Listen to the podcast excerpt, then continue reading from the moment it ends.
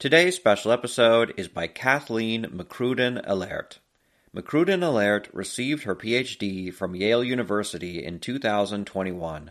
She is currently a Max Weber Fellow at the European University Institute in Florence. Today's episode, she will be talking about Sophie de Grouchy, a prominent French philosopher before, during, and after the French Revolution. At a time when women were often sidelined, Grouchy left her mark as the Madame de Condorcet, but perhaps she was a much larger figure than that name would imply.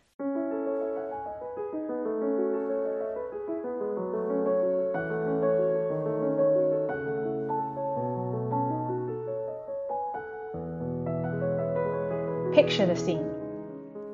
A woman, thirty years old, makes her way through the streets of Paris. She is dressed in the clothes of a peasant, with a hood drawn over her dark hair. Looking quickly over her shoulder to ensure she hasn't been followed, she allows herself to be swept up in the crowds, heading eagerly towards the spectacle awaiting in the Place de la Révolution. Averting her eyes from the looming, grisly sight of the guillotine, she hurries on, extricating herself, as she has many times before, from the swarms of people, and crosses the river. Her pace quickens, and she clutches the roughly tied bundle of papers closer to her chest as she makes her way through ever-narrowing streets.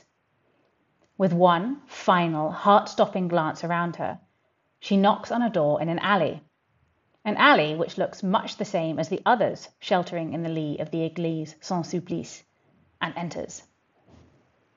This woman is Sophie de Grouchy, and she is visiting her husband, the former Marquis de Condorcet.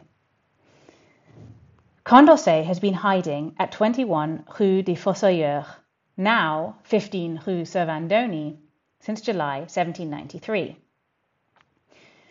We are in the middle of the French Revolutionary Terror, the period between September seventeen ninety-three and July seventeen ninety-four, when at least seventeen thousand people were condemned to death by the French government. Condorcet has been, since seventeen eighty-nine, an increasingly important player on the French revolutionary stage. He has, however, made the mistake of criticising the new constitution, which had been principally designed by one of the key architects of the terror, Maximilien Robespierre. It is this that had forced him into hiding in the Rue des Fossoyeurs with Madame Rose Vernet. Although he will escape the fate that his wife dreaded, the guillotine, Condorcet is not destined to survive the terror. In March seventeen ninety-four, terrified that his hiding place had been discovered and that Madame Vernet and his family would be punished for concealing him, Condorcet will leave the safe house and attempt to escape into the open countryside. Although dressed as a poor servant, his polished manners, sword stick, and Latin copy of Horace will draw attention to him at the roadside inn he enters to sate his growing hunger. Unable to produce papers attesting to his identity as Pierre Simon, the false name he will give, he will be arrested. Twenty-four hours later, Condorcet will be found dead in his prison cell. The reasons for his death remain to this day a mystery. Was it self-administered poison, assassination, or natural causes?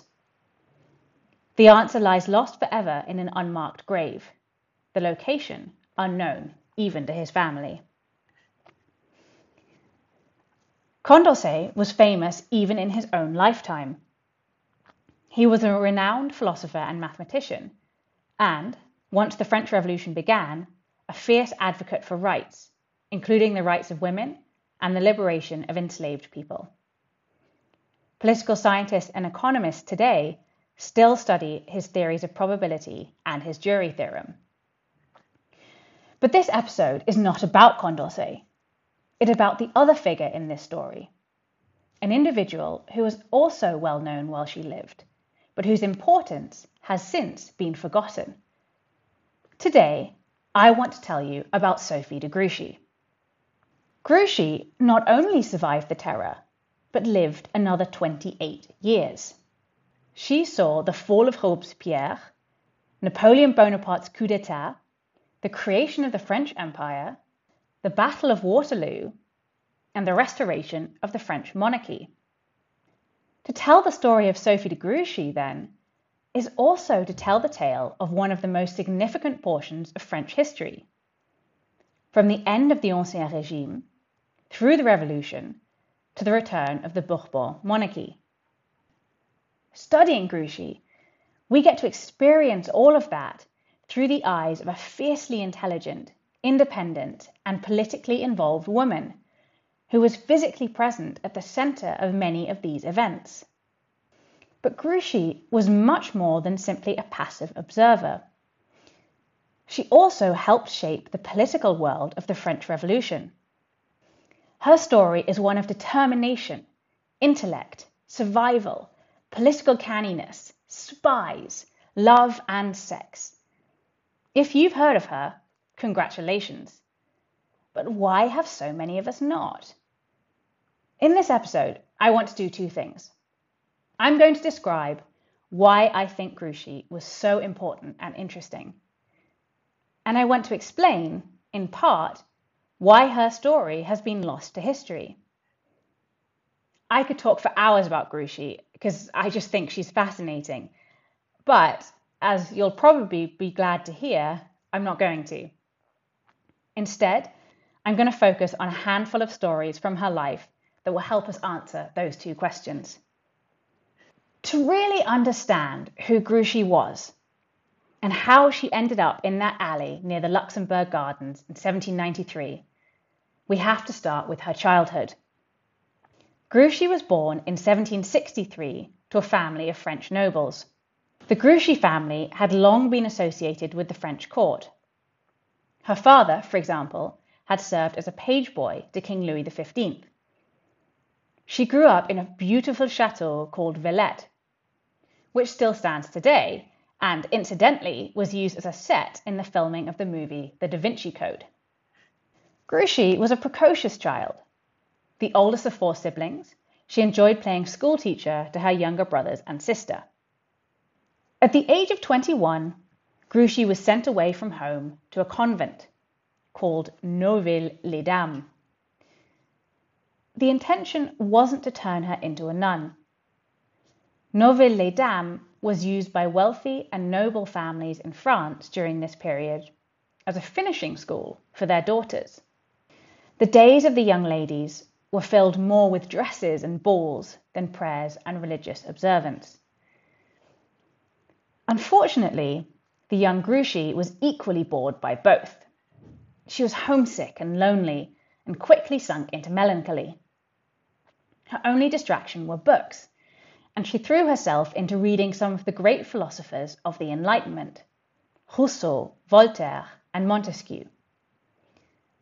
She even tried her hand at translating the works of eighteenth century English travel writer Arthur Young and sixteenth century Italian poet Torquato Tasso. Yet, Grouchy was equally determined not to take what would have been the easy way out of her situation for a woman of her age and status: marriage. When Monsieur de Clay, a fifty-year-old widowed captain of the guard, proposed to her, he was rejected. According to Grouchy's uncle, he was turned down due to Clay's incompatibility with Grouchy's taste for study, her aversion for the irritations of the world, her way of thinking, so solid in many regards, and above all, the firmness and absolute independence of her character. Grouchy was clearly determined to choose, as far as was possible, her own future. Grouchy continued to demonstrate this streak of independence when she returned home from Neuville in April seventeen eighty-six. She announced to her deeply Catholic mother that she no longer believed in God because, and I'm quoting a biography written by her daughter here, she couldn't reconcile the great number of damned souls and the very small number of the elect with the existence of a good God. In horror, Grouchy's mother burnt the heretical books that Grouchy had brought back with her, but it was too late. Grouchy's brain was already filled with the ideas of the Enlightenment. If Grouchy's new ways of thinking were shocking to her mother, they were of great interest to two men who would shape the course of the rest of Grouchy's life. The first was the uncle who had praised her absolute independence. This was Charles Dupaty, a magistrate in Bordeaux and himself an author of a work on Italy. Dupaty and Grouchy quickly formed a close intellectual bond, exchanging letters and ideas on what they were reading. When Dupaty died in seventeen eighty-eight, he left all his papers to his young niece, demonstrating the trust he had in her and the esteem in which he held her abilities. Now, Dupaty, in the mid seventeen eighties, had become involved in a rather interesting legal case. This affair had begun on the night of the twenty-ninth of January seventeen eighty-three, when three men forced their way into the house of a couple named Thomasin, farmers in the village of Vinay, near Troyes, in the Champagne region of France. The couple were tied up, possibly tortured, and robbed of their meagre possessions. Soon after, three suspects were arrested. They were Nicolas Lardois, Charles Pradier, and Jean-Baptiste Simard. Pradier and Simard were brothers-in-law and cattle traders. Nevertheless, it was not until June seventeen eighty-five, two and a half years after the original crime, most of which time the three men spent rotting in jail, that the regional authorities began to investigate the case. A mere two months later, the judges of Chaumont produced the verdict. Guilty. The sentence? Life as galley slaves. But this was not the end of the tale. The procureur du roi, or prosecution lawyer, felt that, that this punishment was far too lenient for such hardened and reckless criminals. He appealed to a higher court, the Parlement of Paris, and it seemed that the judges of the Parlement agreed with the procureur. On the twentieth of October seventeen eighty-five, they condemned Lardois, Pradier, and Simard to death on the wheel. This meant that they would be tied to a cartwheel with their limbs stretched out. As the wheel slowly turned, their arms and legs would be broken with a steel bar. In a final act of mercy, they would then be strangled. If you are recoiling in horror at this image, do not despair. You are not alone. One of the Parlement judges who had dissented from this judgment, Emmanuel Fréteau de Saint-Just, put his foot down. In a move that was itself highly illegal, he showed the trial papers to his brother-in-law and asked for his help. Who was this brother-in-law? None other than Charles Dupaty, Grouchy's uncle. Dupaty was equally horrified and became convinced of the three men's innocence. He persuaded Fréteau to petition for a stay of execution, and in the meantime set about producing a public defence of the three men in the form of justificatory pamphlets. His indignation about the injustice of the legal system and heartfelt appeals to the compassion of the population proved wildly popular. Marie Antoinette, the Queen of France herself, was said to have purchased one of his memoirs. Eventually, his campaign bore fruit. In December seventeen eighty-seven, Pradier, Simard, and Lardois were declared innocent, and, what is more, allowed to turn the tables and sue their accusers. Now, importantly for our story, Dupaty also got his young niece interested in the case. Grouchy was just as indignant as Dupaty about the treatment of the three men, and equally prepared to defend them. Indeed, while their fate still hung in the balance, she declared to a shocked drawing room her desire to demonstrate her support by kissing the men. Grouchy's involvement, in turn, had two further consequences. The first, so contemporary rumour has it, was to tempt the involvement of none other than the already famous philosopher, the Marquis de Condorcet. Condorcet published pamphlets of his own defending the three men in particular and attacking the Ancien Régime judicial system in general. The most famous of these was his Réflexions d'un citoyen non-gradué. The causality here is not quite clear. Gossips at the time whispered that Condorcet had only gotten involved as an excuse to court the young Grouchy, but this seems to sell Condorcet and his own idealism rather short. But it is certain that the cause célèbre was instrumental in introducing the pair in August seventeen eighty-six. Five months later, in December of that year, the forty-three-year-old Condorcet and the twenty-three-year-old Grouchy were married in her family chapel at Villette. The Marquis de Lafayette, fresh from the American Revolutionary War, served as witness. As if to underline the importance of the three housebreakers in bringing them together, Condorcet gave Grouchy the son of Charles Pradier, dressed up as an English jockey, as a wedding present. Condorcet himself explained how this whirlwind romance came about in a letter to an old friend, written in early January. "You find me married," he wrote. "You can well guess that at my age, with the principles by which you know me, my taste for study, the interests that occupy me, I did not make a marriage of convenience. It was necessary that love should begin the work and that reason should complete it. But what you will not guess is that this event, which must be the happiest of my life, is the reward for the little I have done for the progress of enlightenment and the good of humanity. You yourself have contributed to this. These Réflexions d'un citoyen non gradué, which you had printed in Brussels, strengthened my old relationship with Monsieur Dupaty and gave me the opportunity to get to know one of his nieces, who is beautiful and only twenty-three years old.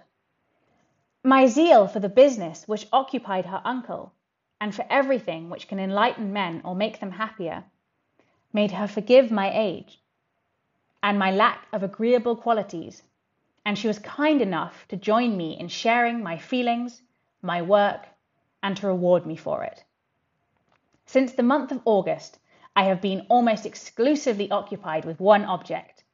I am still occupied with it. I am only on the fifth day of my marriage." History is the greatest adventure story. But does it ever leave you wondering what the women were doing all that time? This is Lori from the Her Half of History podcast, and the answer is that some women were seizing power, or escaping slavery, or spying for their country, or creating artistic masterpieces, while countless others were doing the laundry, getting married, and wondering why their clothes don't have more pockets. If you would like to hear the stories of women doing all of those things, check out Her Half of History at her half of history dot com or wherever you get your podcasts. There are several interesting things about this letter. Condorcet underlines Grouchy's own intelligence and investment in the political affair that brought them together. He also goes out of his way to stress that their marriage would be one of intellectual partnership. He describes Grouchy as sharing his work. This is of a piece with what we've already heard about Grouchy and her rejection of her earlier suitor. She turned down Monsieur Clay because he wasn't going to provide space for her own intellectual pursuits. This was clearly not going to be the case with Condorcet. And it seems that Grouchy's first major philosophical accomplishment comes precisely out of this context. Grouchy is best known for her translation of the Scottish moral philosopher and economist Adam Smith's Theory of Moral Sentiments, which was originally written by Smith in seventeen fifty-nine. Grouchy published her translation into French in seventeen ninety-eight. Alongside this translation, Grouchy also published her own treatise of moral and political philosophy, which she entitled Letters on Sympathy, or Lettres sur la Sympathie. Now, there is a great deal of debate over when Grouchy first wrote this text, and scholars generally think that it was composed around seventeen ninety-one. However, My archival research shows that a far more convincing date is seventeen eighty-six, the year of her marriage to Condorcet, and the year of her engagement with the court case of the three housebreakers. The reason why this matters is because knowing the context of when and why Grouchy wrote one of her key philosophical texts can help us understand the meaning of the text itself. This, in turn, can help us comprehend what Grouchy really thought about politics in the seventeen eighties, how this might have impacted her actions, and how her ideas might have changed in later life.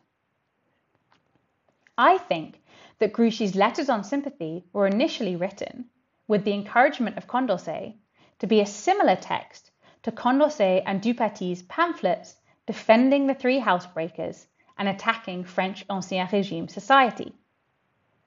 Grouchy's main interest in letters on sympathy was in showing how French society could be better run when it was founded on the natural rights that belong to every individual, rather than on the distinction of status that currently defined feudal France.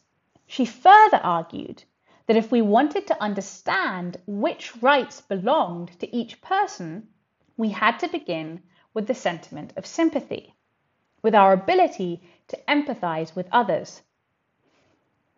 In other words, Grouchy wrote around seventeen eighty-six what we would now think of as a defense of human rights.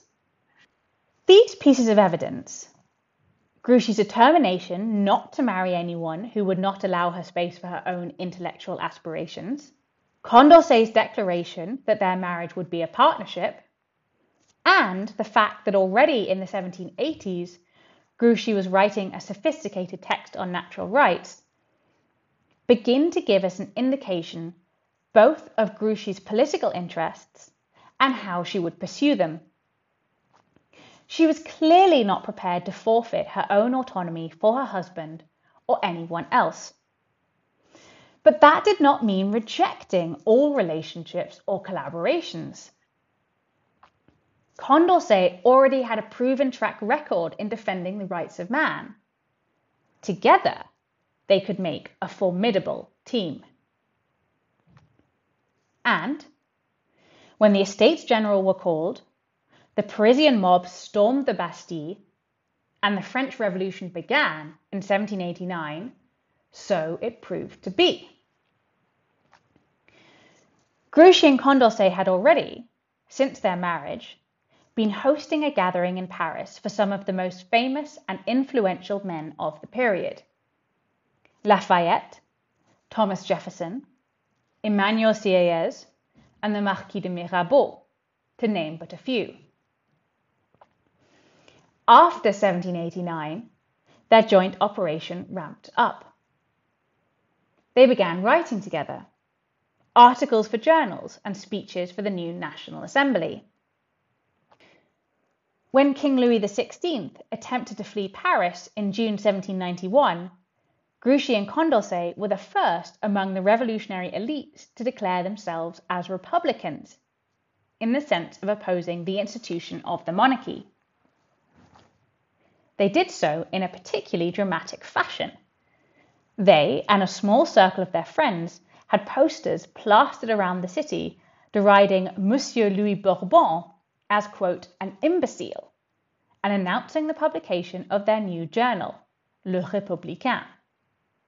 Together, they edited this short-lived journal, and both contributed articles to it. Perhaps most influentially, they also co-wrote the seventeen ninety-one Cinq Mémoires sur l'Instruction Publique, a series of essays detailing how the new French government could launch a national system of free, universally available education. Historian David Williams has argued that these memoirs would, quote, provide the basis for the next century's framework of public education in France. These texts elaborated on many of the ideas that Grouchy had first put forward in her letters on sympathy. Grouchy was thus a central figure in French revolutionary politics. She was among the first in seventeen ninety-one to publicly and repeatedly argue that France should be a republican state. The first French Republic would be declared just over a year later, in September seventeen ninety-two. She also helped write one of the foundational texts about public education in France, thus setting the terms of the debate for generations to come. And the funny thing is, her contemporaries all knew that she was an important and influential figure.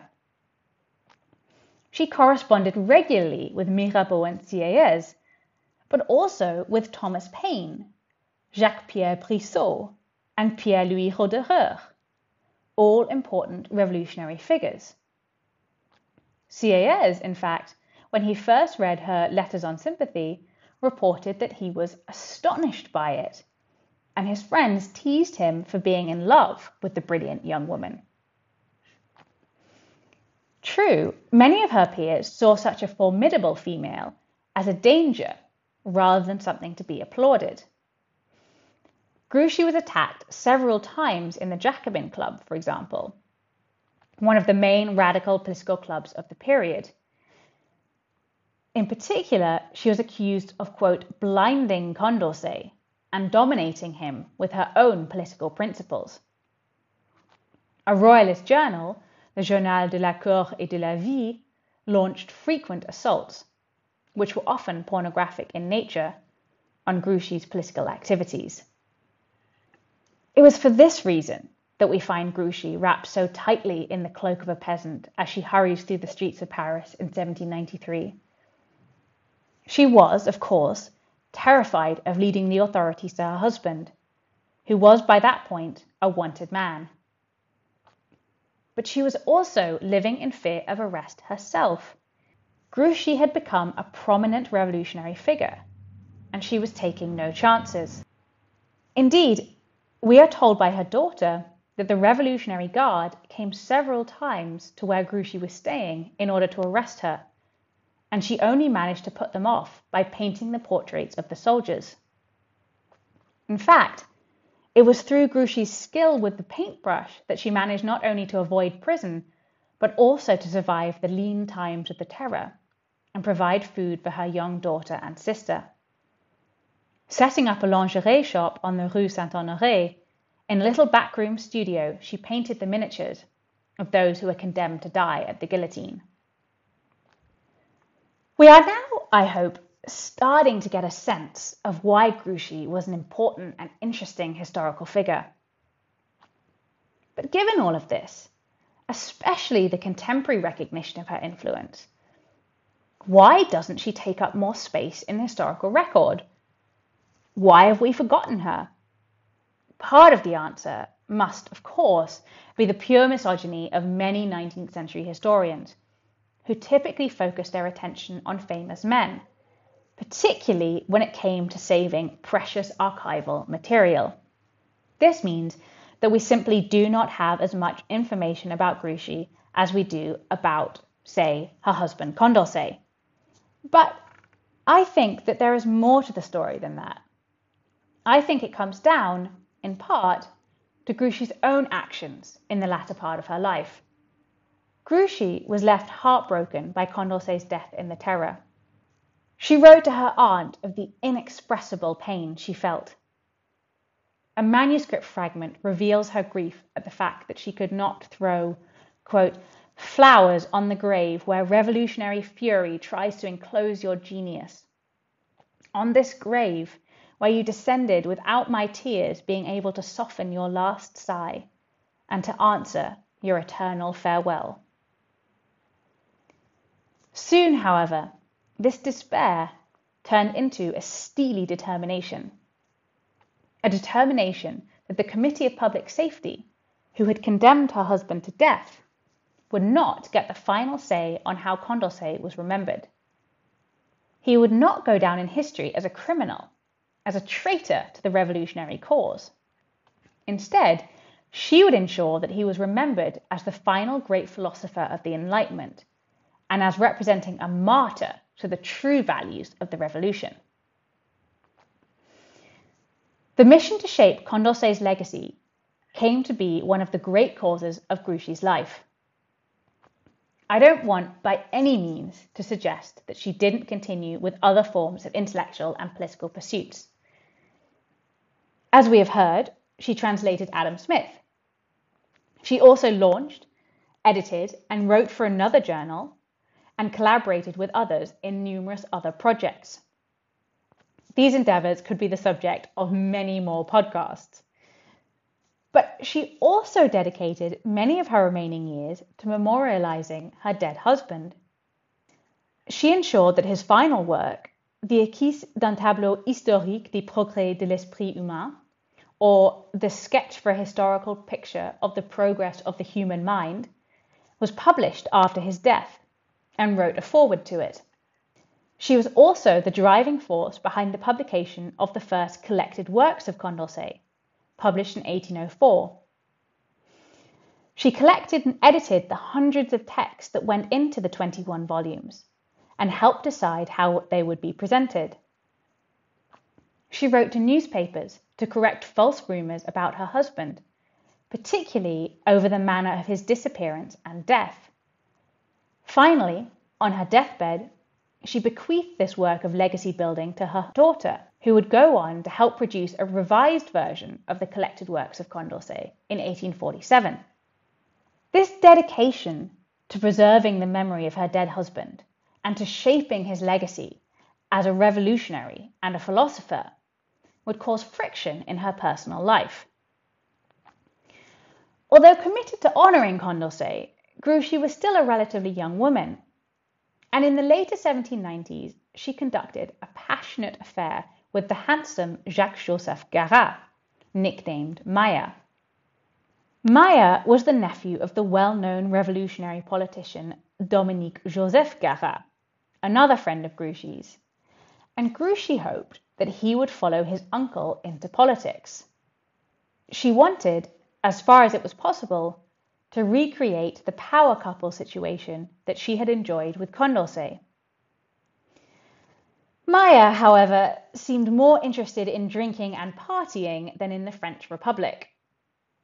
He resented the constant reminder of Grouchy's revered dead husband, griping to her that, "Even in your arms, I was incessantly pursued with the image of he whose place I filled."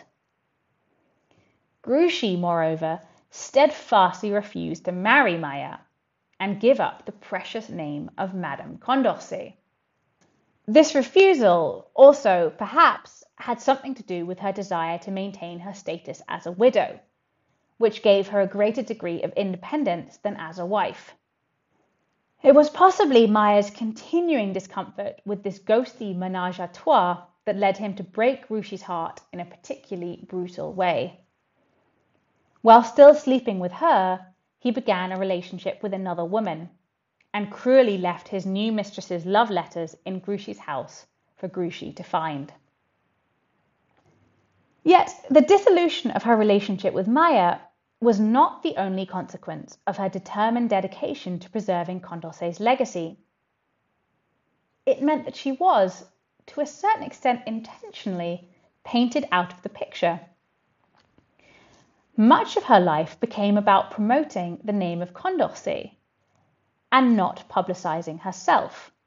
None of Grouchy's legacy-building pursuits, or that of her descendants, were dedicated to her own memory. All the energy was spent on Condorcet. So, why did she do it? Well, we've already had a hint as to the reason, when she refused to change her name for Maya. Ensuring that Condorcet's ideas and political project was not forgotten, Grouchy did not see herself as sacrificing her own work. Remember that they were a team. She was a Condorcet as well, but she was also a woman. It was highly unlikely that anyone was going to put together a collected works for her, especially given that much of her writings had been co-written with her husband. But that is precisely the point. To promote the work of Condorcet was to promote her own work. Many of the ideas that ended up in the Oeuvres de Condorcet were ideas that Grouchy and Condorcet had come up with together. carving out a spot for Condorcet in the history books was Grouchy's best chance at ensuring that her own ideas and values found a place there too, even if they were found under her husband's name. Grouchy did what it took to survive. At Nouville, this meant burying her head in books. When she left for the real world, it meant choosing a husband, Condorcet, who would be her intellectual and political partner. During the Revolution, it meant working together with him to forward their political ideas and plans for the future of France. In the dark days of the Terror, it meant dressing as a peasant, snatching hurried visits at the Rue des Fossoyeurs, and painting portrait after portrait of condemned men. And, after Condorcet's death, it meant shaping his legacy, and thus ensuring that her own ideas would not be lost in the mists of time. Grouchy would continue to thrive until eighteen twenty-two. Having outlived Robespierre, she would go toe-to-toe with the next larger-than-life character on the revolutionary stage, Napoleon Bonaparte. Initially supportive of Bonaparte's regime, she grew increasingly horrified by the authoritarianism he displayed. Eventually, worn down by the overhanging fear of observation by Napoleon's secret police spies, Grouchy retreated into the French countryside, where she hosted a literary retreat for like-minded thinkers and scholars from across Europe. Let me finish with a story that in setting and tone could not be further away from the grim Paris streets, watched over by the looming shape of the guillotine where we began. We are now in a lush Parisian dining room, late on a December evening in seventeen ninety-seven. Perhaps snow is falling outside. The atmosphere holds the quiet, slightly sleepy contentment of a good meal just consumed, expensive wine still being enjoyed. The host is the Foreign Minister of France, and around the table sits pretty much anyone who is anyone in the political establishment of the day. The guest of honour is an up-and-coming young Corsican general, freshly returned from a campaign in Italy. Amongst the post-dinner chatter, this general suddenly turns to the woman sitting next to him, a woman who, according to a contemporary observer, was very well known in France for her beauty, her mind, and the vivacity of her opinions. Napoleon, for I'm sure you've already guessed the identity of this young general, abruptly informed the lady, "Madam, I don't like women who occupy themselves with politics." Sophie de Grouchy turned to Napoleon and gravely replied, "You're right, General. But in a country where women have their heads cut off, it is natural that they want to know why." Whether in the streets of Paris, facing down the guillotine, or in a dining room, sparring with Napoleon, Grouchy was a force to be reckoned with. It is time for us to allow her to step out from behind the shadow of her husband, where she helped secrete herself all those centuries ago, and reveal herself for the fascinating and important character that she was.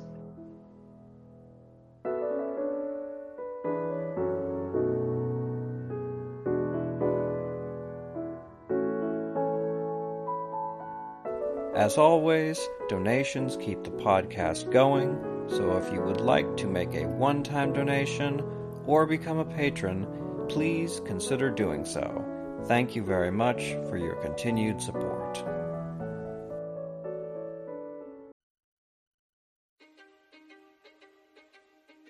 History is complicated. The story of human progress is long, messy, and riddled with controversies big and small. On Conflicted, we dive headfirst into history's most infamous events and contentious figures. We try and untangle the good from the bad, the fact from the fiction, and the monsters from the misunderstood. Was Genghis Khan a murderous butcher or a civic pioneer?